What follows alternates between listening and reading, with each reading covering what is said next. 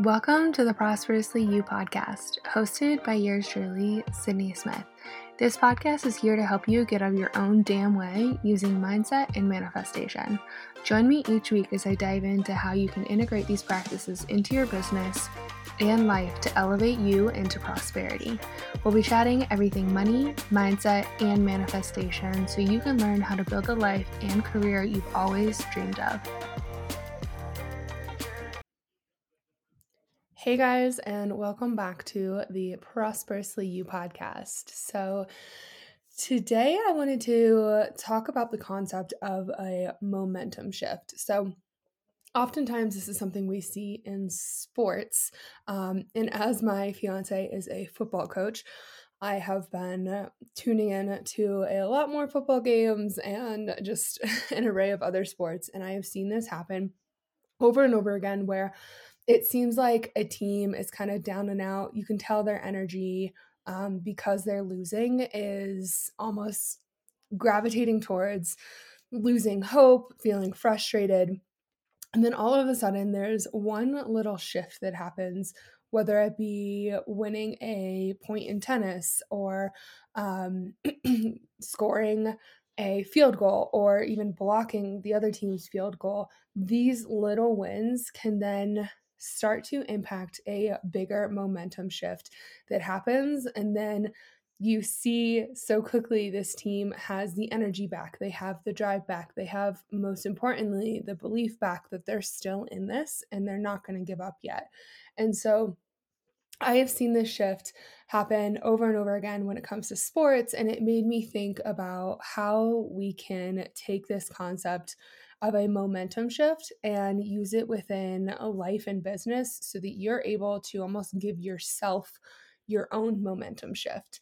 So, oftentimes, these, like I said, little wins then start to snowball into they blocked a kick, and then all of a sudden, now that they have possession of the ball, they end up scoring and then scoring again because everyone on the team has been reignited with this belief that they're not done yet. And so it all comes back to the belief. And obviously, it's easy in life when we're feeling down and out. We feel like things aren't going our way. We feel frustrated to start to believe that that is the pattern that we are stuck in. And then we give power to that belief. So every time things don't go our way in that chapter, we're like, oh, nothing's working out for me. And it compounds this belief that nothing's working and then it attracts more of that energy and whether you're very into the woo of energy or not it definitely i feel like a momentum shift in a sporting game can perfectly exemplify almost an irrational way how that energy shift can really truly impact every action we take because now after you have that type of energy shift where instead of feeding into the negative of I can't do this, it's so frustrating, it's not working. Now, once you get that little bit of hope from that small win, you're able to view things from a different lens. So I feel like this is what happens in sports and also what you can do and take and implement it into your own life of how can you change the lens from what that team is feeling like oh we're losing. We don't have what it takes to come back. We're almost like just going to give up and accept this fate to wait, there's a kernel of hope that we are not done yet, and we are able to take action and view everything from a new lens of it's possible to keep going and it's possible for us to succeed.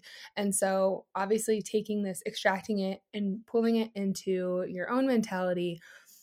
If you are finding yourself in a chapter of somewhat struggle, scarcity, where can you start to pivot that lens from I am losing, I there's no hope to I can achieve whatever I put my mind to. And obviously, it's not going to be a complete like 180 shift um, overnight, but where can you start to look for signs in your life that that story of I'm down and out, I'm losing, does not have to be true for you.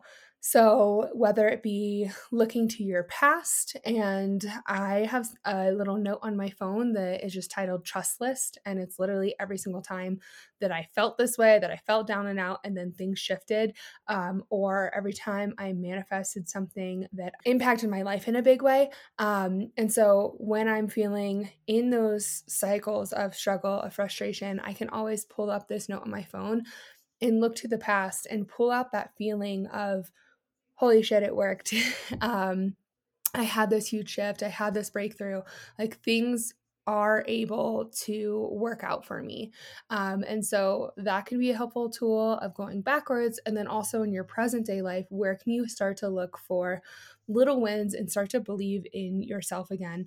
And this can be even something as little as if I'm feeling at a frustrating point with manifesting, like I feel like I'm not able to hit my goals, whatever, like the big picture manifestations are coming through, sometimes I go to like the smaller level and just say, okay, I want to manifest a free gift this week. So, something super small that could be someone getting you a coffee, a friend um, bringing you something that is almost easier to manifest. So, you can start small and give yourself again that momentum shift of, oh, wow, like I was trying to manifest a free gift and this came into my life. I did this the other week um, where I was at a point where I was like, I need to kind of judge up my belief in manifesting um, big things. So I'm going to start small. And so I wrote down like what I was calling in that week was a free gift.